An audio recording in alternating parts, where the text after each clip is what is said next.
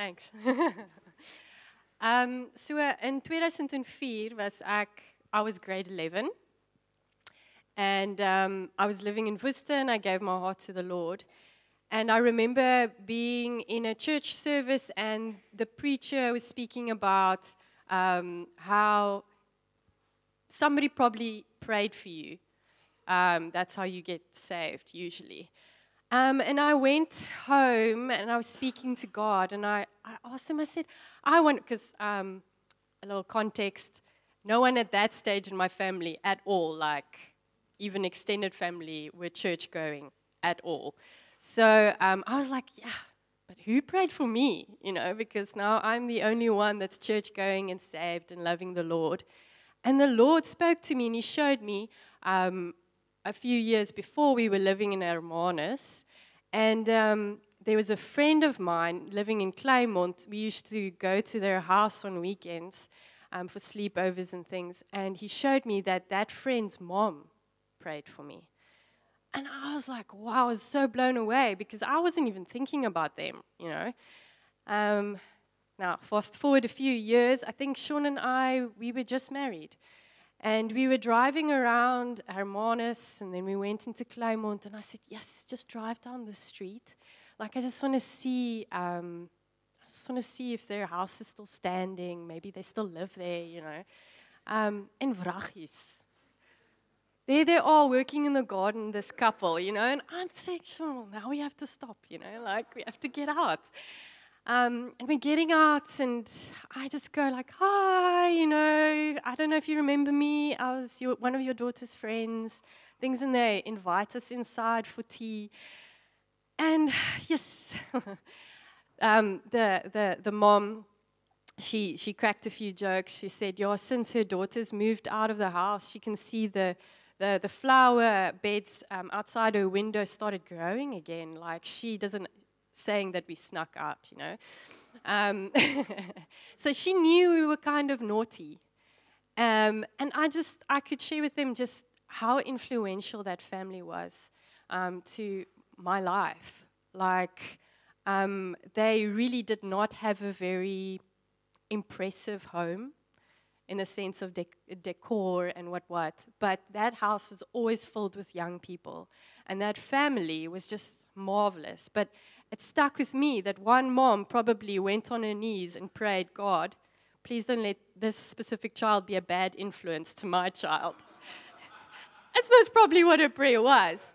But it was still like she prayed for me and I got saved. And I think that's like, that's huge. And how the Lord, after many years, me asking him, and he showed me that one mom that prayed for me. And it just changed my life. Yeah. Beautiful. Ek wil hê sy moet dit deel want hier's 'n paar ouers hierso met kinders met vriende. En uh uh, uh en partykeer is dit dis jou aanslag met daai een individu. En uh soos dit ons in hierdie tyd praat oor evangelisasie of mense te vertel van die Here, hoe om uit te reik, het ons sekere prentjies in ons gedagtes van hoe dit moet lyk, jy weet, en op watter plek jy moet wees voordat jy dit kan doen. Uh maar die realiteit is dat die Here het 'n uh, uh, hy het 'n invalshoek met elkeen. En meeste of indien nie al die invalshoeke met jou of met die ander persoon het gebed as deel van dit. En dat ek en jy kan deel hê. Net soos wat wat sit nou 2 weke terug ons gevas en gebid het en daar is om en by 260 mense wat inkeer wat hulle lewe vir die Here gegee het, wat ek en jy te bydra aan dit. Ons is nie noodwendig die hele rede vir dit nie. Jesus is, maar hy het ons geroep om saam met hom hande te vat en ons het 'n bydra tot dit. Man. Dis 'n voorreg. Dis een van die groot dele van jou doel op aarde is om hom te verteenwoordig. En soms is dit hier in die agtergrond waar jy op jou knieë is En uh, soos wat Jesus vir Petrus gesê het, die duiwel het vir jou vir jou siel gevra, maar moenie bekommer nie. Ek het vir jou gebid. En jy gaan gesif word. Maar keer terug en bemoedig jou broers. En so ons as gemeente word aangemoedig om dinge eenvoudig te hou, om nie op ons eie wysheid en op ons eie goeie planne te steun nie, maar op hom te vertrou. We being encouraged to keep things simple and to not lean on our own understanding but trust in him. En uh, in lig van dit wil ek vanmôre met ons uh, praat vanuit Johannes 4 en uh, ons gaan kyk na die Samaritaanse vrou uh, wat by die put was wat water moes kry en uh, daar's drie woorde wat uitstaan. Die een is geskenk, 'n gewer, dalk kan ons hulle omruil, die gewer, die geskenk en grense. En grense is amper die een wat die naaste tot 'n mate of wat dalk sekere nuwe uh hoeka vir jou sal hê is is what are boundaries? What do boundaries do? So we're going to look at three things. It's the giver, the gift and then boundaries. I don't have a G for well, what's a, what's a G if I can keep in the alliteration here, but uh, uh, guidelines. but boundaries uh, grense is daar vir verskillende redes. Um dit kan wees om jou in te perk. Dit kan wees om jou veilig te hou. Dit kan wees om definisie te bring. Dit kan wees om uh uh, uh iets uit te ets of uit te skets. So uh, grense kan verskillende uh selfs emosies by jou opwek. Jy weet, jy mag dalk 'n ouer gehad het wat gesê hierdie grense is goed vir jou en al wat jy sê is is nie. Dit is nie. Um maar toe maar daar's 'n ouer wat vir jou bid, nê? Nee. nee. maar ons wil kyk na die geskenk, die gewer en grense. En hierdie is 'n storie wat as jy 'n rukkie in die kerk dalk al was bietjie blootstelling aan Christendom het, dan jy 10 teen 1 hierdie boodskap of hierdie hierdie storie gehoor want hy is so bekend. Maar snaaks genoeg word hy net een keer genoem. In een van die evangelies in hierdie korsie. Nie geen van die ander evangelies praat van dit nie. It's my amazing that it's what so insignificant that it gets used so widely. And don't for a moment think that your insignificant life can't be used by God. En so ons kom in Johannes 4 vers 7 en ehm um, uh, die die die storie skep vir ons 'n uh, 'n beeld waar dit lyk asof Jesus moes na die Samaritane toe gaan. Hy moes om uh, of hy moes deur Sam, uh, Samaria, het ek nou ja, Samaria, ekskuus. Samaria gaan. Um, En dit was nie die algemene roete vir die Jode nie. Die Jode en die Samaritane was teen mekaar. Hulle was nie vir mekaar nie. Hulle sou ook 'n liedjie gesing het. Inteendeel, um, Jesus se disippels op 'n stadium is hulle um, saam in Samaria en die broers van uh, Donderweer, the sons of thunder, Johannes en ja, is Jakobus, hè. Hulle sê Jesus, moet ons nie net vuur af afstuur op 'n uh, uh, uh, Samaria nie. Hulle was nie vir Samaria nie. Daar's nou 'n klomp redes hoekom hulle nie God gekies het en so nie. Maar as ons kyk net na van vandag, ons sekere liedere baie kontroversieel uh, kontroversieel en polities waar mense doodgemaak moet word en ouens sing dit in stadions en is groot. Laat die vuur afkom op hulle. Maar die Here het almal lief. Die Here soek almal. Hierdie week was ek in uh, gesprek met 'n uh, klompie pastore hierso in die vallei. En uh, wat ons probeer doen is om eenmal 'n kwartaal, eenmal 'n maand bymekaar uit te kom en net te connect. Mekaar te leer ken, stories te hoor, vrou, kinders, wat se uitdagings. Um ons is baie bevoordeel hierso want ons het 'n meervoudige leierskap. Ons is 'n paar ouderlinge, ons is 'n weier, uh, maar van die van die pastore of van die leraars, dis hulle. That's it. Jy weet en daar's 'n alleenheid by by baie van ouens. So hierdie is 'n regte kameraadskap en ons ons verstaan mekaar se uitdagings en alles. En ek wil vir julle sê, um is hier's 'n klomp ouens. Ek dink nou aan CRC, Every Nation, uh, Amplified, Shofar, Lig en Lewe, AGS. I mean ek kan hulle af hulle harte is om die koninkryk te sien kom in ons gemeenskap. En ons het dalk sekere verskille rondom ons opinies hoe ons dit doen en ek mag dalk hier en daar verskil of hulle mag dalk daar hier en daar van my verskil, maar op die einde van die dag, daai ouens se harte is om jou en my te sien vorentoe gaan in die Here. En uh ek wil vir ons aanmoedig. Let's let's carry that out. Um dis vir my lekker ons gereeld sal ons vir alles daar gelowiges, mense wat al klaar in 'n kerk behoort en dalk oorskuif, want partykeer is dit dat jy pas net nie hier nie en jy moet gaan na 'n ander kerk toe waar jy inpas en kan groei in die Here of vice versa. Dan bel ons mekaar.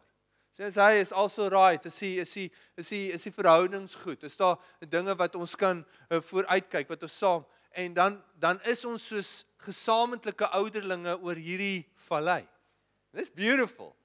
Dis nie alle alle um, dorpe of stede wat dit uh, gesien kan word nie. En om saam te bid en onder andere het ons ge, gepraat oor die evangelie. Hoe hoe lyk die evangelie vir die ouens daai kant met al die nuwe uitbreidings en hierdie kant met al die nuwe uitbreidings. Daarso 2000 square foot, hierso 100 square foot. Uh Daar groot bakstene en dierligte, hierso 'n paar sinkplate. Daai kant van die pad, hierdie kant van die pad. En is en en, en om te gesels oor te sê hoe kan die liefde van die Here ervaar word. Dit was my interessant dat ons een van die slotsomme waarby ons gekom het is as ons albei om 'n tafel kan kry.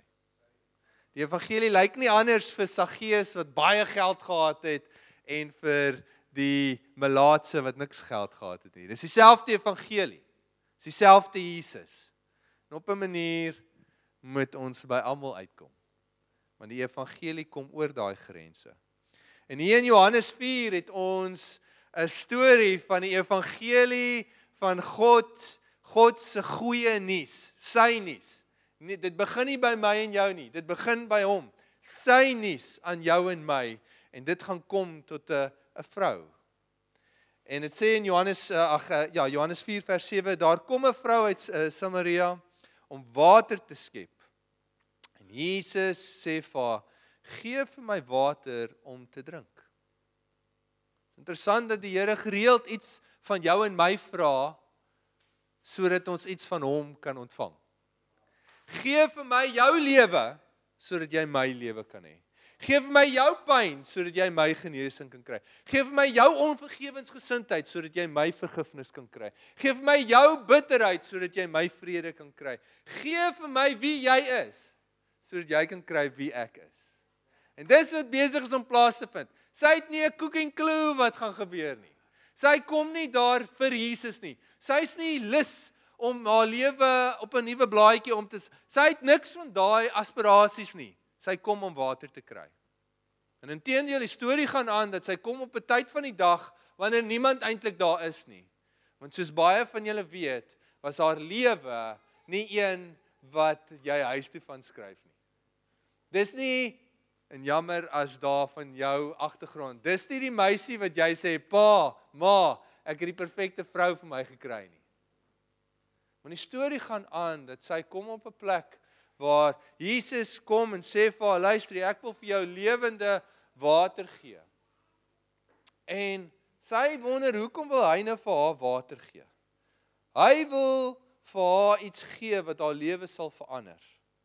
Johannes 4 vers 10 sê hy as jy if you knew the gift of God and who it is that is saying to you then you would have asked. Gee my water om te drink en Sou jy hom gevra, ekskuus, waar is jy? Is maar nie gaan. Geef vir my water om te drink. Sou jy hom gevra het en hy sou vir jou lewende water gegee het. En hy soek water. Sy is besig om op haar eie denke staat te maak. Sy's nog nie in die oomblik nie. Sy haar oë is nog nie oopgemaak nie. Sy het haar eie her own understanding. She's leaning on her own as what soek jy water? Jy het dan niks om mee te skep nie. Jy is, en sy begin nou 'n paar dinge te sê. Jy's 'n Jood dat jy met my praat. Daar was groot rasisme onder hulle. Jy's 'n man dat jy met my praat. Die geslagte het nie met mekaar gepraat nie. En sy weet dat sy is 'n vrou wat al 5 mans gehad het man met wie sy nou is, is nie haar man nie. Sy dink Jesus weet nie daarvan nie. Maar hy sê vir haar: "Oké, okay, ek wil vir jou gaan kry jou man en hy kry haar by 'n plek waar sy moet erken wie sy is." En hy sê vir haar wie sy is. Dit is vir my so mooi dat die Here kom en hy kom oor hierdie grense and he just crosses over all the boundaries. Hy kom oor die grense van ras, hy kom oor die grense van geslag, hy kom oor die grense van uh jou agtergrond. Hy kom oor die grense van haar skaamheid of haar skuldgevoel. En hy kom sê ek is die bron en ek het dit wat jy nodig het. Nou as ons vanmôre onsself moet afvra, hoe kan ons eenvoudig wees rondom die die evangelie? Hoe kan ons dit basies hou? Hoe kan ons nie verstrengel raak in al die kompleksiteite nie? Dan moet ons onsself hier in hierdie prentjie sit en sê, hoe doen Jesus dit? Hy laat nie toe dat enige grense hom terughou nie. Hy kom sit dit net daar. Hy kom gee net die antwoord. Hy sê, "Ken jy die bron, die gewer en hier se geskenk?" As jy maar net geweet het. So rukkie terug het um het Rolof met ons gepraat oor die kennis en en een van die woorde wat daar gebruik word is ook een van die woorde wat in hierdie skrifgedeelte hy sê as jy maar net geweet het, as jy maar net geweet het wie God is, as jy 'n openbaring gehad het van die gewer en die geskenk sou jy. En hierdie tipe geskenk wat kom, dit is dis half 'n deel van iemand wat vir jou 'n geskenk kom gee sonder dat jy gevra het daarvoor. Sonder dat jy 'n manier probeer vind het om iets te kry, hier is dit vir jou. Een kommentator skryf dit so, hy sê Christ was not an object of desire to the world. No man asked for him. And God moved thereto by his own eternal mercy. Sy eie ewige barmhartigheid freely gave him. Through this great gift comes the Holy Spirit and all other gifts which are necessary to the salvation of the lost world. En nou is die realiteit is dat die wêreld soek nie noodwendig vir Jesus nie. Hulle het 'n soeke in hulle hart. Ons almal het 'n het 'n begeerte vir vrede, vir harmonie, vir vir vryheid, vir vrede in in die ons almal het daai begeerte, maar ons soek nie noodwendig dit by Jesus nie. En Jesus weet dit. God weet dit. Ons is blind, ons weet nie waar om te soek nie. Maar hy stuur vir ons bakens, mense, stemme, profete, mense met 'n boodskap en sê hier is dit. En wat Jesus kom doen is hy hou dit nie teen haar nie. Hy hou nie haar ras teen haar nie. Hy hou nie haar geslag teen haar nie. Hy hou nie haar agtergrond teen haar nie. Hy hou nie haar skuld teen haar nie. Hy sê hier is dit. Daar is 'n gewer, daar is 'n geskenk en wil jy dit hê? As easy as that.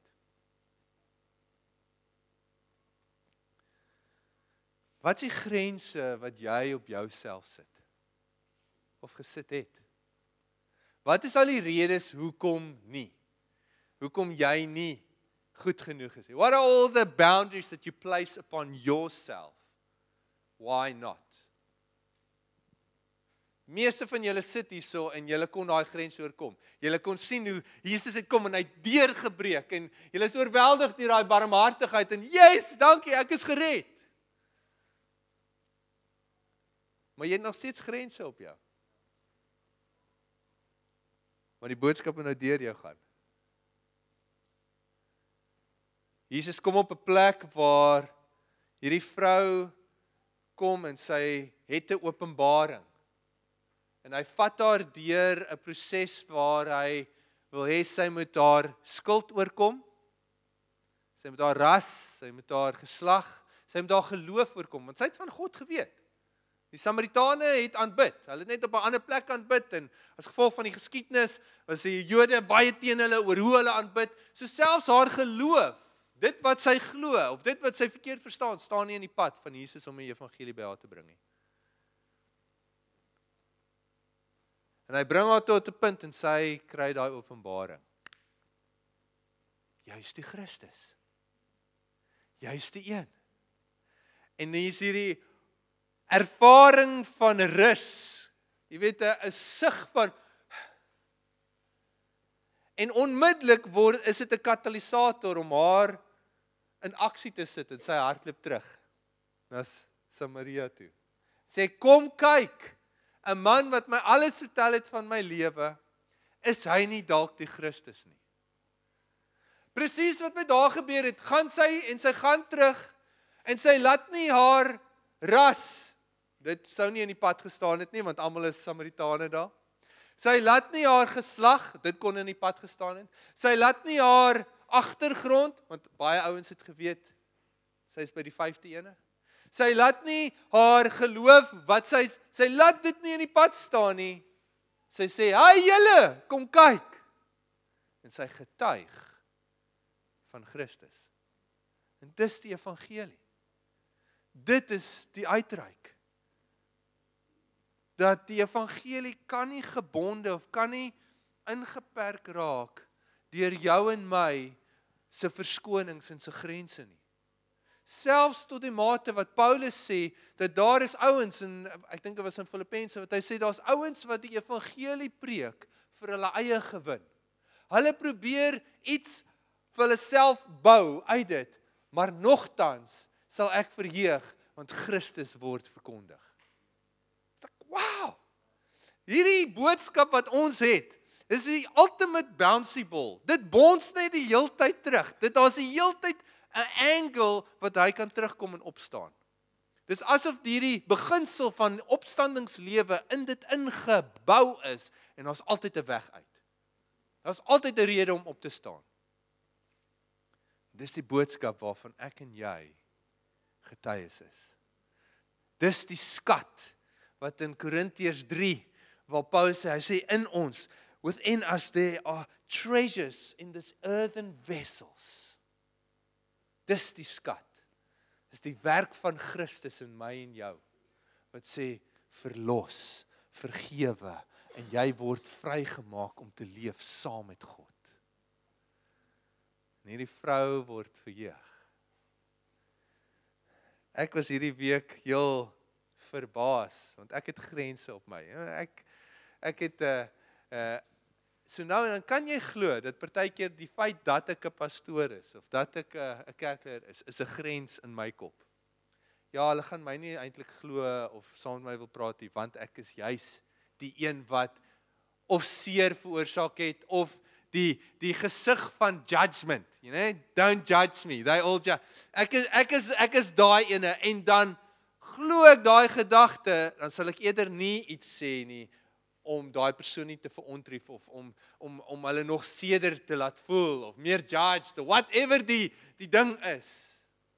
En as jy gaan dink, ons almal het grense wat ons aanvaar. Dalk is dit jou geslag. Dalk is dit jou ras. Dalk is dit jou inkomste klas. Dalk is dit jou agtergrond, jou geleerdheid. Jou vorige 5 minute jou hier meer.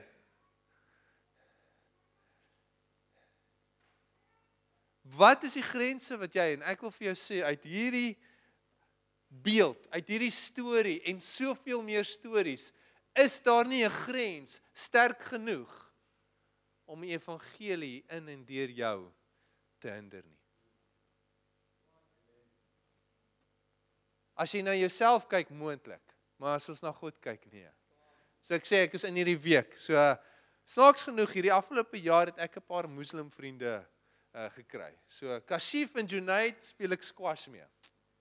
En Here ek ek daar daar's 'n paar dinge wat uh, mooi gebeur. Salman het ek al van vertel, hy maak my foon reg en jy weet as ek by hom aankom wil hy altyd vir my 'n uh, 'n uh, 'n uh, koeldrank koop of weet hierdie absolute oop hart. Hy hom net so nou dink ek, "Jessie, ek om om om om hom by Jonathan Conrad by hierdie uitreik te kry.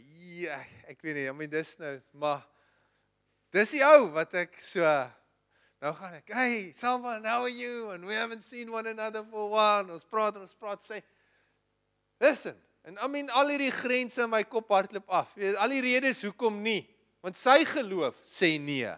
Sy ras sê nee. Sy nie paspoort wat hy het of nie papiere wat hy het sê nee. Alles van hom sê nee, jy gaan nie. Yes.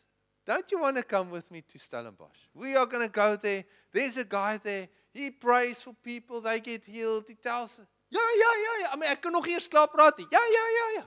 My mond het oopgehang. Ek dink jy, Groan. Hoe klein gelowig. Ha? Haar die krag en ek weet nie wat gaan gebeur nie. Maar ons gaan nou lekker tyd op pad soontoe hê. Hy gaan dinge sien wat hy nog nooit in sy lewe gesien het nie. Ons gaan teruggaan, ons gaan gesels daaroor. Ons gaan die Here vertrou. Ek sit met 'n jong man in die week en uh, hy het baie seer in sy agtergrond. En ehm um, wil saam met hom bid en een van die prosesse waardeur ek hom wil vat is om eintlik van daai oomblikke want hy het dit net pro hy probeer dit net wegbere en en om iets te ignoreer sorteer dit mos uit, né? Nee? As ek net nie daaraan dink nie, dan is dit nie. En uh maar dit dit dit het 'n slegte uitwerking op sy lewe op die oomblik en en, en dinge wat nie mooi en ek sê ons gaan moet teruggaan na daai oomblik toe. En uh om deure te bid. En jy weet dit dis dis 'n min kere wat jy sien hoe iemand die al die emosies en en en en en uh, se liggaam begin begin reageer om terug te gaan na daai oomblik toe het amper hiperventilasie en jy kan sien hoe slat die rooi kolle uit en net hoe angstig al die angs rondom daai oomblik in sy lewe. En om dan die Here te begin vertrou vir genesing en vrede om te kom en hom en om om en om amper 'n doel ook in dit te sien. Te ervaar dat jy weet ten spyte van hierdie hartseer, ten spyte van hierdie tenakoming om nog steeds God te glo en om te vertrou. Ja, Ek's verheug soos dit ons na die tyd stap en hy kom so op en ek kan sien 'n las het van sy skouers afgeval. Is ek nou net bevry? Was dit nou bevryding? Sê yes, buddy. Dit is. En sy storie is nie klaar nie en daar's nog baie genesing want maar om hierdie oomblikke waar Christus inkom en sê dit wat met jou gebeur het en jou uh onvermoë om daarmee te cope en jou onvermoë om om sin te maak uit hierdie gaan my nie stop om die boodskap by jou uit te kry dat God jou liefhet nie. En dat hy die bron en dat hy homself vir jou wil gee. En hy wil daai daai is die boodskap wat oor ons moet was en was en was. Soos my seun kyk vanoggend weer. Hy voete kan net nie skoon kom nie. Ek "Ja, ek ek kry nie skaam nie. Hy is dit oblivious. Ek sê jy moet aanhoudend gewas word. En dis sommige van ons se tone is so vuil van die wêreld se boodskappe. Jy kort aanhoudende dat elke dag dat ons oorweldig moet word. En hoor my, ek ek is vir dit. Deur ons moet versies ken, maar die boodskap, die woord van God wat sê Emmanuel, I am. Sy naam verkondig wat sê ek wil jou ek wil jou hê by my. En ek wil jou saam met my. Dis die woord wat moet spoel. En mense is nie op soek daarna nie. Ek en jy moet gaan. Het jy dit gekry?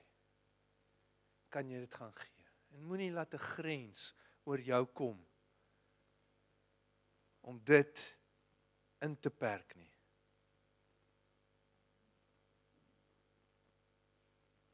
Het hy jou al alles van jouself vertel? Is hy nie dalk die Christus nie? Ek wil hê ons moet so kort stukkie kyk na 'n uitbeelding van dit. Ehm um, baie van julle het dit dalk al gesien, maar the chosen is daar 'n 'n 'n beeld of 'n 'n scene waar uh, Jesus met die vrou by die put is. En daar's ek wil hê julle moet julle moet 'n paar goeters raak sien wat ek so mal is oor die hele reeks van dit is die is die um die humor van Jesus. Daar's 'n daar's 'n vonkel in sy oog wanneer hy met ons praat. sien dit raak. sien sien raak ek daar's 'n oomblik waar sy 'n openbaring gaan hê. Jy moet daai raak sien. Jy gaan sien dat dit dit maak sin. sien raak hoe sy veg teen dit. Maar dis nie dat sy dit wil doen nie. Daar's sekere geloofspatrone, sekere grense in haar kop wat dit weerstaan. En sien, ons het 'n ruk terug oor die liggaam van Christus gepraat en van die gawes. sien hoe die woord van kennis 'n rol speel in sy gesprek met haar. En dan sien hy die liefde van Jesus. En dan sou ons van daar af gaan. Dankie Jeska.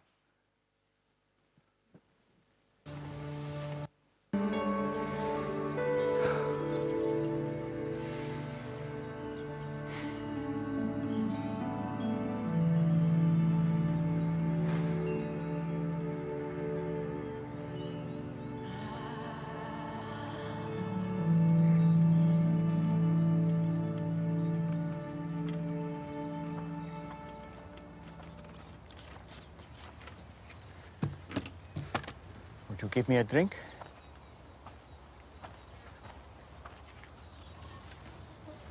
Did you hear me? That bad, huh? What?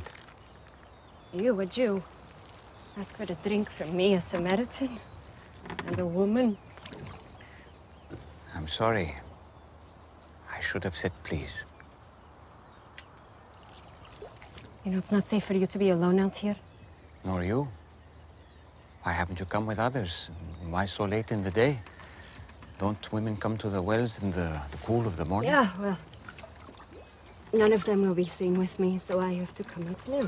In the heat, as you have so kindly reminded me. Why won't they be seen with you? Long story. I'd, I'd still like a drink of water if you can spare it. Amazing what a parched throat will do. Aren't I unclean to you? Won't you be defiled by this vessel? Maybe some of my people say that about your women, but I don't. Yeah? And what do you say? I say if you knew who I am, you'd be asking me for a drink. Really? And I would give you living water. Wood. Except that you have nothing to draw water with, and this is a deep well. Besides, what do you need from me if you have your own supply of living water? Long story. But Jewish water is better than Samaritan water. hmm? That's not what I said. Are you a better man than our ancestor Jacob, who dug this well? Your water is better than his? I know Jacob. And everyone who drinks this water will thirst again. But whoever drinks the water that I give him will never be thirsty again. Wouldn't that be nice? The water I give will become in a person a spring of water welling up to eternal life. Really? Yes, really. Prove it. First, go and call your husband then come back. I will show you both. I don't have a husband. You are right. You've had five husbands. And the man you're living with now is not your husband. oh, I see. You're a prophet. You're here to preach at me. No. Usually, the one good thing about coming here alone is I can escape being condemned. I'm not here to condemn you. I've made mistakes. Too many. But it's men like you who have made it impossible for me to do anything about it. How? Our ancestors worshipped on this mountain. But you Jews insist Jerusalem is the only place for true worship. They say that because the temple is there. Exactly where we're not allowed. I'm here to break those barriers. And the time is coming when neither on this mountain nor in Jerusalem will you worship the Father. So, where am I supposed to go when I need God? I've never received anything from God, but I couldn't thank Him even if I did. Anywhere. God is spirit. And the time is coming and is now here that it won't matter where you worship, but only that you do it in spirit and truth. Heart and mind. That, that is the kind of worshiper he's looking for. It won't matter where you're from or what you've done.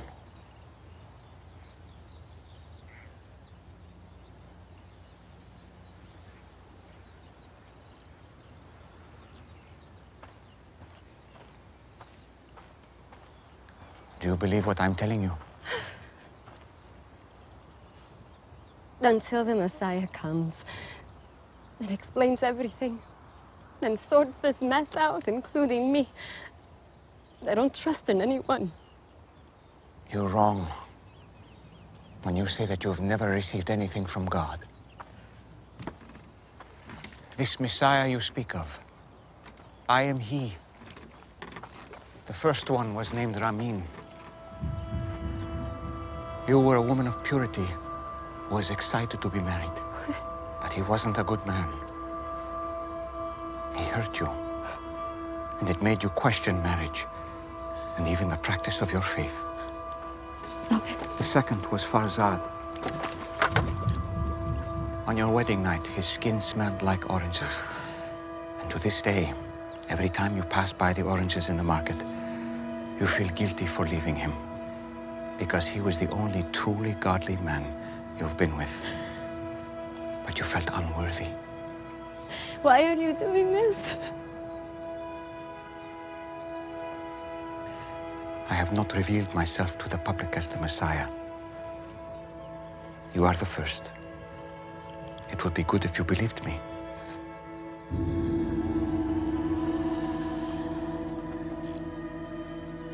Picked the wrong person. I came to Samaria just to meet you. Do you think it's an accident that I'm I'm here in the middle of the day? I am rejected by others. I know. But not by the Messiah.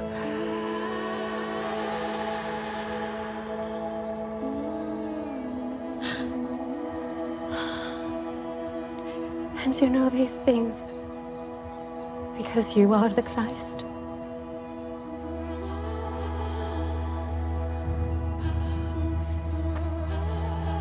I'm going to tell everyone. I was counting on it. Spirit and truth. Spirit and truth. It won't be all about mountains or temples. Soon, just the heart. You promise. I promise. This man told me everything I've done. Oh, he must be the Christ!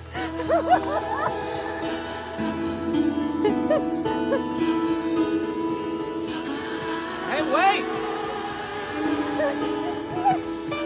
Your water! You forgot your um.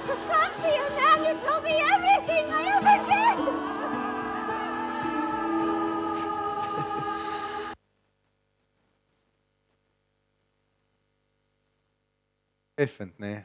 So treffend. Ek dink ehm um, en dis dis wat die Here wil kom doen in ons almal. As uh iets oopbreek van sy die openbaring van wie hy is en dit ons dit sê. Jy hoef nie verskonings en verduidelikings te maak nie. Jy kan net getuig van dit wat hy in jou lewe gedoen het.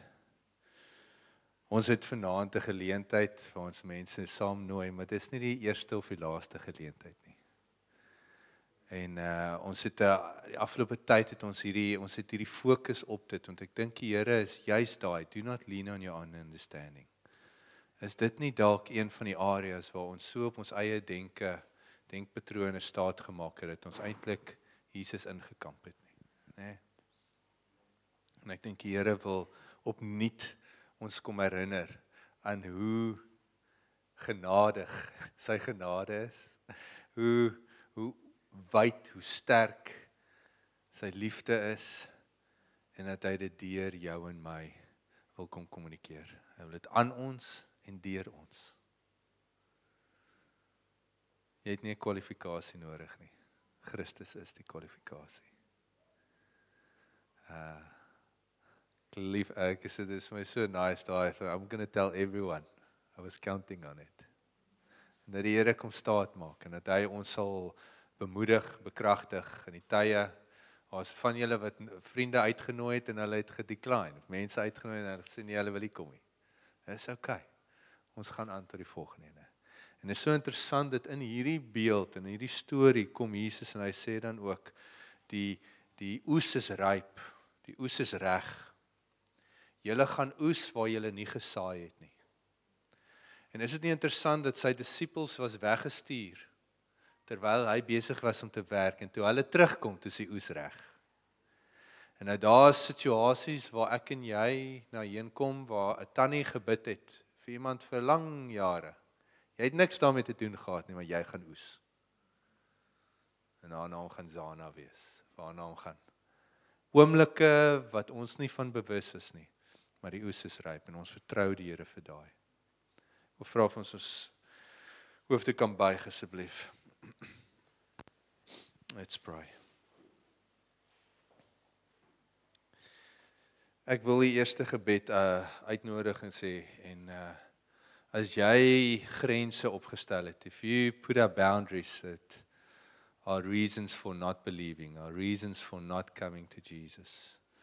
Uh jy het sekere skuldgevoelens. Um jy het sekere dinge wat in jou lewe gebeur het of jy verantwoordelik daarvoor was of nie. Maar die boodskap of die gevoel wat saam met daai kom is dat jy kan nie, mag nie, moenie. Al daai woorde om saam met God te wees. En ek wil hê jy moet 'n geleentheid vanmôre hê om in hierdie boodskap in te kom, in hierdie storie van God, net soos daai vrou dat iets het veroorsaak dat jy wegdryf van hom af. En jy sien hierso, ah, ek kan kom. Is daar iemand hier vanmôre? Jy kan net vlugtig jou hand op uh, oplig. Jy mag dalk saam met die Here gestap het en jy het weggedryf of jy het nie 'n verhouding met die Here nie. En jy wil oh, vanmôre dit bevestig. Yes. Yes, Lord. Dankie, Here. En ek wil hê jy moet hoor vanmôre dat die Here sê hy vergewe jou. Hy net soos daai vrou al die redes gehad het hoekom nie. Hy het nie opgehou nie. Hy bly in sy wonderlike manier het hy bly deurbreek deur al haar verskonings. En hy het gesê I am. En vanmôre wil die Here aan jou weer kom herbevestig. Hy is jou Vader. Hy is jou redder. Hy is jou Here. Net soos wat jy daar sit, bevestig dit net opnuut. Dat jy jouself kom gee aan hom en hom ontvang as die bron van lewe. Amen. Dankie. Heere.